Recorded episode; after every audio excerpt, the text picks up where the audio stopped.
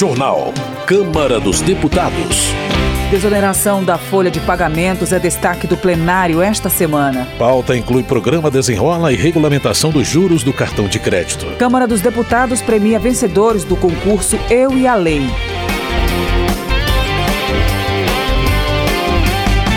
Boa noite. Como parte das comemorações pelos 100 anos do rádio no Brasil, a Câmara premiou os vencedores do concurso Eu e a Lei, realizado pela Rádio Câmara e o portal Plenarinho, voltado para o público infanto-juvenil. A reportagem é de Maria Neves. Vocês fecharam atenção naquela aula sobre leis? Eu não curti nada nessa aula. Aquela professora é muito chata e esse assunto de leis é uma bobagem. Era muito melhor que não existissem leis. A gente poderia entrar no supermercado e pegar doce sem pagar. Isso não daria certo. O mundo sem leis seria uma bagunça. As leis nos ensinam que temos direito à saúde, à educação, ao esporte e ao lazer. Elas ainda estão longe de se tornarem adultas, mas deram um exemplo de cidadania e dedicação. Esse trecho faz parte da obra radiofônica vencedora do concurso Eu e a Lei, promovido pela Rádio Câmara e o Plenarinho, portal da Câmara dos Deputados voltado ao público infanto-juvenil. Parte das atividades promovidas pela Câmara para comemorar os 100 anos do rádio no Brasil, o concurso foi organizado em duas categorias. Uma delas premiou programas avulsos, produzidos apenas para competição, e outra, trabalhos desenvolvidos de forma contínua. Cada uma dessas categorias premiou dois trabalhos, um produzido por crianças entre 10 e 14 anos e outro por adolescentes de 15 a 17 anos. O trabalho infantil vencedor ECA, Crianças Têm Direitos e Deveres, criado por Thaís Júlia Alves de Oliveira, de Pernambuco, ressaltou o trecho do Estatuto da Criança e do Adolescente que assegura o direito à educação. Quem é? Somos nós, seus amigos da escola. Por que você não está indo mais para a escola? Minha mãe não deixa. Como assim? É dever dos pais matricular seus filhos e garantir que eles frequentem a escola. Está no estatuto. Já o programa Vencedor, realizado por adolescentes na categoria avulsa, tratou dos direitos de crianças indígenas assegurados no ECA. Para isso, falaram sobre a situação do povo Yanomami em um podcast denominado Eureka. O idealizador foi Rafael Vasconcelos Fernandes, do Mato Grosso do Sul. Está no ar. Tá no ar.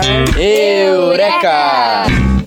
Crianças Yanomami são retiradas dos pais e encaminhadas para adoção, denuncia a Conselho Indígena de Roraima. Quase 100 crianças morreram na terra indígena Yanomami em 2022, diz Ministério dos Povos Indígenas. Você sabia que existe uma lei do ECA que fala sobre a proteção da criança e do adolescente indígena? Na categoria de programas permanentes, a obra vencedora realizada por crianças foi Cidadania, que contou um pouco da história de como surgiu o Estatuto da Criança e do Adolescente. Criada por Laura Nunes de Oliveira, de Goiás, a obra foi veiculada na web rádio CEPI Aplicação. Explica para nós o que é o ECA. Este documento valida os princípios da Convenção sobre os Direitos das Crianças das Nações Unidas. Em 1989, muitos países se reuniram para falar sobre como as crianças e adolescentes deveriam ser tratados pela sociedade. O programa permanente produzido por adolescentes se chama Em Defesa e Apoio à Mulher. Apresentamos o CRAMP, Centro de Referência e Atendimento à Mulher de Passos. O trabalho foi transmitido na rádio da Escola Neca Quirino de Passos, em Minas Gerais. Nele, a idealizadora Maria Clara Souza Pereira entrevista profissionais que atuam no atendimento a mulheres vítimas de violência doméstica. Hoje estou aqui com as meninas do CRAMP. O que é o CRAMP? Oi, boa tarde. Sou Elisângela, assistente social. O CRAMP é o Centro de Referência e Atendimento à Mulher de Passos. Lá a gente atende as mulheres em situação de violência acima de 18 anos. No desafio proposto no concurso, crianças e adolescentes deveriam contar o impacto das leis em suas vidas em obras com duração de 1 a 5 minutos. Os autores dos trabalhos selecionados receberam certificados, além de participarem de programas da Rádio Câmara, da TV Câmara e do Plenarinho. Você encontra todos no endereço radio.câmara.leg.br. Da Rádio Câmara de Brasília, Maria Neves. Educação. Alice Portugal, do PCdoB, parabeniza a Universidade Federal da Bahia por ter alcançado pela primeira vez a nota máxima no recredenciamento institucional junto ao Ministério da Educação. Na avaliação da deputada, a conquista comprova que a UFBA é um espaço de construção da ciência e do conhecimento. Jorge Guetten, do PL Catarinense, informa que o grupo de trabalho criado para discutir a violência nas escolas está visitando diversas localidades para ouvir autoridades, familiares e pessoas ligadas a tragédias escolares. Ele explica que o objetivo é aprimorar o Código Penal e implementar medidas eficazes de segurança nas instituições de ensino para evitar outras tragédias. Homenagem. Valmir Assunção, do PT da Bahia, lamenta o assassinato de mãe Bernadette, líder quilombola em Pitanga dos Palmares. O deputado espera que a investigação seja rápida para punir os culpados. Ele acrescenta que vai continuar lutando pelas causas que mãe Bernadette defendia, como o reconhecimento das áreas quilombolas e a reforma agrária. Para Chico Alencar, do pessoal do Rio de Janeiro, o assassinato de mãe Bernadette é abominável e provavelmente está ligado à exploração ilegal de madeira em terras quilombolas. Ele destaca a história de mãe Bernadette, que tinha 72 anos e uma trajetória dedicada à perpetuação da herança afrodescendente e aos direitos dos povos tradicionais. Relações Exteriores. Lucas Ramos, do PSB de Pernambuco, elogia a Assembleia Legislativa de São Paulo por instalar uma frente parlamentar para estreitar as relações entre Brasil e China. O deputado ressalta a importância do trabalho conjunto das casas legislativas estaduais e federal para fortalecer cada vez mais os laços com o maior parceiro comercial do Brasil. José Medeiros, do PL de Mato Grosso, destaca trechos da Declaração aos Povos do Mundo, documento escrito durante o segundo Congresso Conservador Brasil-Estados Unidos. Entre as propostas do encontro, o deputado destaca o resgate da apuração eleitoral por meio do voto impresso e a descentralização do poder do governo federal com autonomia para os estados. Justiça. Na opinião de Cabo Gilberto Silva, do PL da Paraíba, a Operação Lesa Pátria, que investiga os atos de 8 de janeiro, mostra que a Polícia Federal tem agido para perseguir apoiadores do ex-presidente Jair Bolsonaro. Ao afirmar que muitas prisões são ilegais, ele apela para que o Congresso Nacional defenda a Constituição e a democracia contra irregularidades. Adriana Ventura, do Novo de São Paulo, celebra a decisão do Supremo Tribunal Federal de incluir o ex-ministro do Gabinete de Segurança Institucional, General Gonçalves Dias, na apuração sobre a atuação dos militares nos atos de 8 de janeiro. A deputada ressalta que é crucial que todas as partes sejam investigadas e que o devido processo legal seja respeitado. Bom Gás do PT Gaúcho registra a decisão da Justiça Federal da Primeira Região que inocentou a ex-presidente Dilma Rousseff do crime de responsabilidade fiscal. Para o deputado, a decisão mostra que o impeachment de Dilma foi, na verdade, um golpe parlamentar que trouxe consequências negativas para o país, como a aprovação da reforma trabalhista e a venda de empresas estatais. Comissões. Pastor Marco Feliciano, do PL de São Paulo, avalia que a interferência do governo na CPMI do 8 de janeiro tira a credibilidade da comissão. O deputado entende que o governo distorce o objetivo inicial do colegiado para atacar a imagem do ex-presidente Jair Bolsonaro. Para ele, há riscos de a investigação se transformar numa farsa para incriminar pessoas inocentes. Por outro lado, Helder Salomão, do PT do Espírito Santo, vê contradição na postura de alguns parlamentares da oposição que, ao mesmo tempo em que chamam o hacker Valder Delgatti de criminoso, são obrigados a admitir que ele teve acesso a locais como o Palácio do Planalto e o Ministério da Defesa durante o governo Bolsonaro. Agricultura. Marcon do PT Gaúcho destaca as ações do governo em favor da cadeia produtiva do leite. O deputado cita como exemplo os recursos para compra de leite dos pequenos produtores, medidas de fiscalização para coibir a entrada excessiva de leite importado do Mercosul e a reintrodução de taxas sobre produtos lácteos estrangeiros. Charles Fernandes, do PSD da Bahia, também elogia as medidas emergenciais anunciadas pelo governo para reduzir os impactos provocados pela importação do leite e pelos custos de produção da pecuária. Ele alerta, porém, que as ações são insuficientes para atender às demandas do setor e reitera o pedido de apoio para socorrer a cadeia produtiva do leite. Desenvolvimento Regional. Domingo Sávio do PL cobra a solução de problemas nas rodovias federais que cortam Minas Gerais. O deputado cita o exemplo da BR-494, que passa dentro da cidade de Divinópolis e que se tornou uma avenida com ocorrência diária de acidentes. Ele pede a instalação imediata de redutores de velocidade e a duplicação da rodovia no trecho urbano. Joseildo Ramos, do PT da Bahia, registra a visita que fez a Carinhanha. Entre as conquistas do município, ele destaca a força da agricultura familiar, a construção de dois centros de atendimento infantil, além do projeto de reflorestamento das áreas ribeirinhas e da proteção de áreas fundamentais para o ecossistema do Rio São Francisco. Paulo Magalhães, do PSD, festeja a inauguração do ginásio polivalente, iluminação de LED e pavimentação asfáltica em diversas ruas e avenidas da cidade de Itanhaém, no sul da Bahia.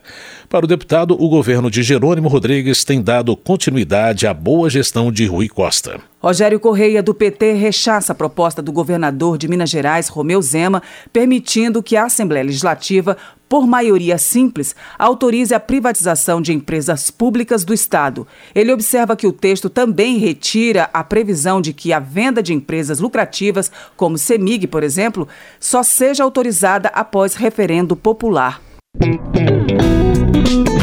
Consumidor. A agência de viagens 123 Milhas suspendeu os pacotes e a emissão de passagens de sua linha promocional de forma unilateral. Pedro Ayrara, do Patriota de Minas Gerais, pede que a Secretaria Nacional do Consumidor e a CPI das Pirâmides Financeiras investiguem o caso.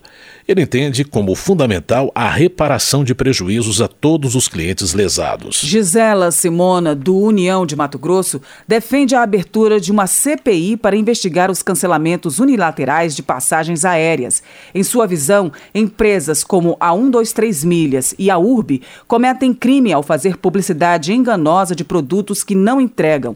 Ela sugere aos consumidores que busquem seus direitos junto ao PROCON. Guilherme Boulos, do Pessoal de São Paulo, assinou o pedido de criação da CPI da 123 Milhas. De acordo com o deputado, a atuação da empresa de venda de passagens promocionais configura um esquema de especulação por demanda. Ele observa que o calote dado nos consumidores, sob a alegação de problemas financeiros, não pode ficar impune. Por sua vez, Roberto Monteiro Pai, do PL do Rio de Janeiro, pediu a realização de uma audiência pública na Comissão de Defesa do Consumidor para discutir os prejuízos causados aos consumidores e às empresas aéreas pela suspensão de pacotes e emissão de passagens promocionais da 123 milhas. Economia. Luiz Felipe de Orleans e Bragança, do PL de São Paulo, questiona o novo plano de aceleração do crescimento, argumentando que é a livre iniciativa que tem o poder de acelerar o desenvolvimento de um país. Ele afirma que o governo Lula já demonstrou ser incapaz de gerir investimentos e cobra mais rigor dos parlamentares na fiscalização dos recursos públicos para coibir desvios. Gustavo Gayer, do PL de Goiás, cita as frequentes quedas do índice Bovespa para afirmar que o governo Lula só conquista recordes negativos. O deputado observa que a evasão de capital no valor de 350 bilhões de reais no último mês é um indicativo do ceticismo do mercado quanto às políticas governamentais. Evaí Vieira de Melo, do PP Capixaba, critica o novo arcabouço fiscal por entender que, com a proposta, o governo não busca reduzir juros ou a inflação, mas apenas aumentar despesas. Ele chama o texto de peça de ficção e afirma que os especialistas financeiros apontam déficits maiores nas contas públicas contradizendo as análises otimistas do governo. Gilson Daniel, do Podemos do Espírito Santo, defende a aprovação da proposta que estabelece a aplicação de pelo menos 1% da receita corrente líquida da União no Sistema Único de Assistência Social. Ele argumenta que um investimento na assistência social não apenas retira pessoas das ruas e da dependência do Estado, mas também as capacita para uma vida autossustentável. Votação. A proposta que prorroga a desoneração da folha de pagamentos e a que cria o programa Desenrola de renegociação de dívidas são destaque na pauta do plenário dos próximos dias.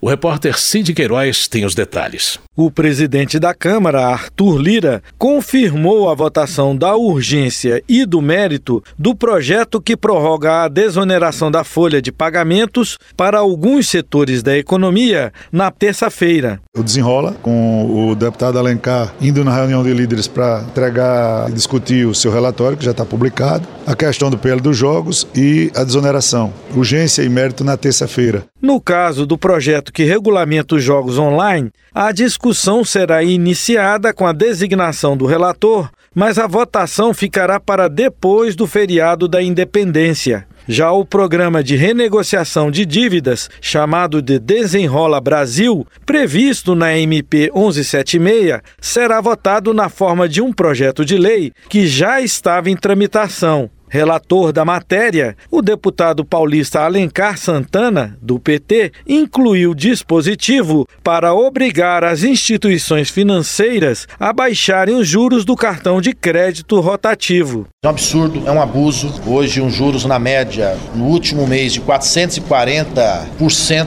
Quer dizer, você faz uma dívida de mil, não consegue pagar o cartão em torno de mil reais da sua parcela, ou 500 reais, quando você vê lá na frente você tem um valor absurdo, impagável, e a pessoa continua se enrolando. E fazer o desenrola é, garantir que as pessoas renegociem, colocar dinheiro público como garantia e não tratar desse mal seria a mesma coisa que a gente dar um remédio, um paliativo e não tratar da causa do problema. Outra medida provisória que será tratada na forma de um projeto de lei é a que prevê a retomada de obras.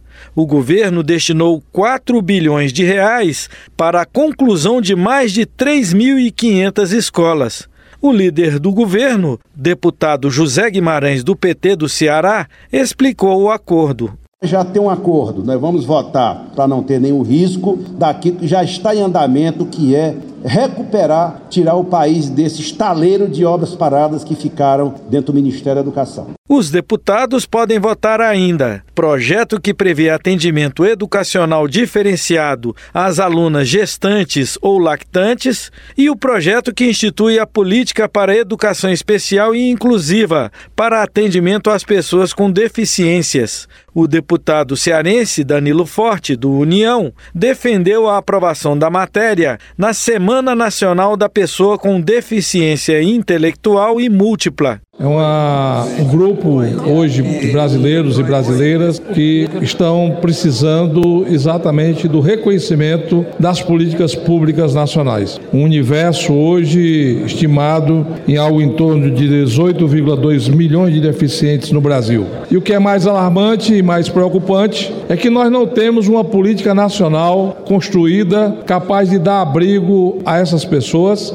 na grande maioria jovens, crianças, esses e outros debates e votações você acompanha no portal da Câmara, na rádio e na TV Câmara, no nosso canal no YouTube e nas nossas redes sociais. Da Rádio Câmara de Brasília, Cid Queiroz. Darcy de Matos, do PSD de Santa Catarina, quer incluir o setor de fundição na proposta que prorroga a desoneração da folha de pagamento. Ele alerta que o Brasil está perdendo competitividade porque 35% do custo de produção do setor se refere à folha. Ele argumenta que, se nada for feito, a situação da indústria nacional pode se agravar ainda mais. Termina aqui o Jornal Câmara dos Deputados, com trabalhos técnicos de Everson Urani e apresentação de Val Monteiro e José Carlos Andrade. Uma boa noite para você. Boa noite. Ouça agora as notícias do Tribunal de Contas da União. Minuto do TCU. O Tribunal de Contas da União analisou a contestação dos cálculos que definem as porcentagens das transferências obrigatórias da União aos municípios. Os recursos se referem ao Fundo de Participação dos Municípios para o exercício de 2023. Os valores são calculados pelo TCU, com base na estimativa populacional de cada cidade. Municípios de 10 estados questionaram os coeficientes de participação, alegando que as informações estariam subestimadas. Após analisar as solicitações, o tribunal entendeu que elas são improcedentes, pois os dados populacionais são encaminhados oficialmente ao TCU pelo Instituto Brasileiro de Geografia e Estatística, o IBGE, e constam no Censo Demográfico de 2022. Saiba mais em tcu.gov.br. TCU Fiscalização a serviço da sociedade. Você ouviu a voz do Brasil. Boa noite.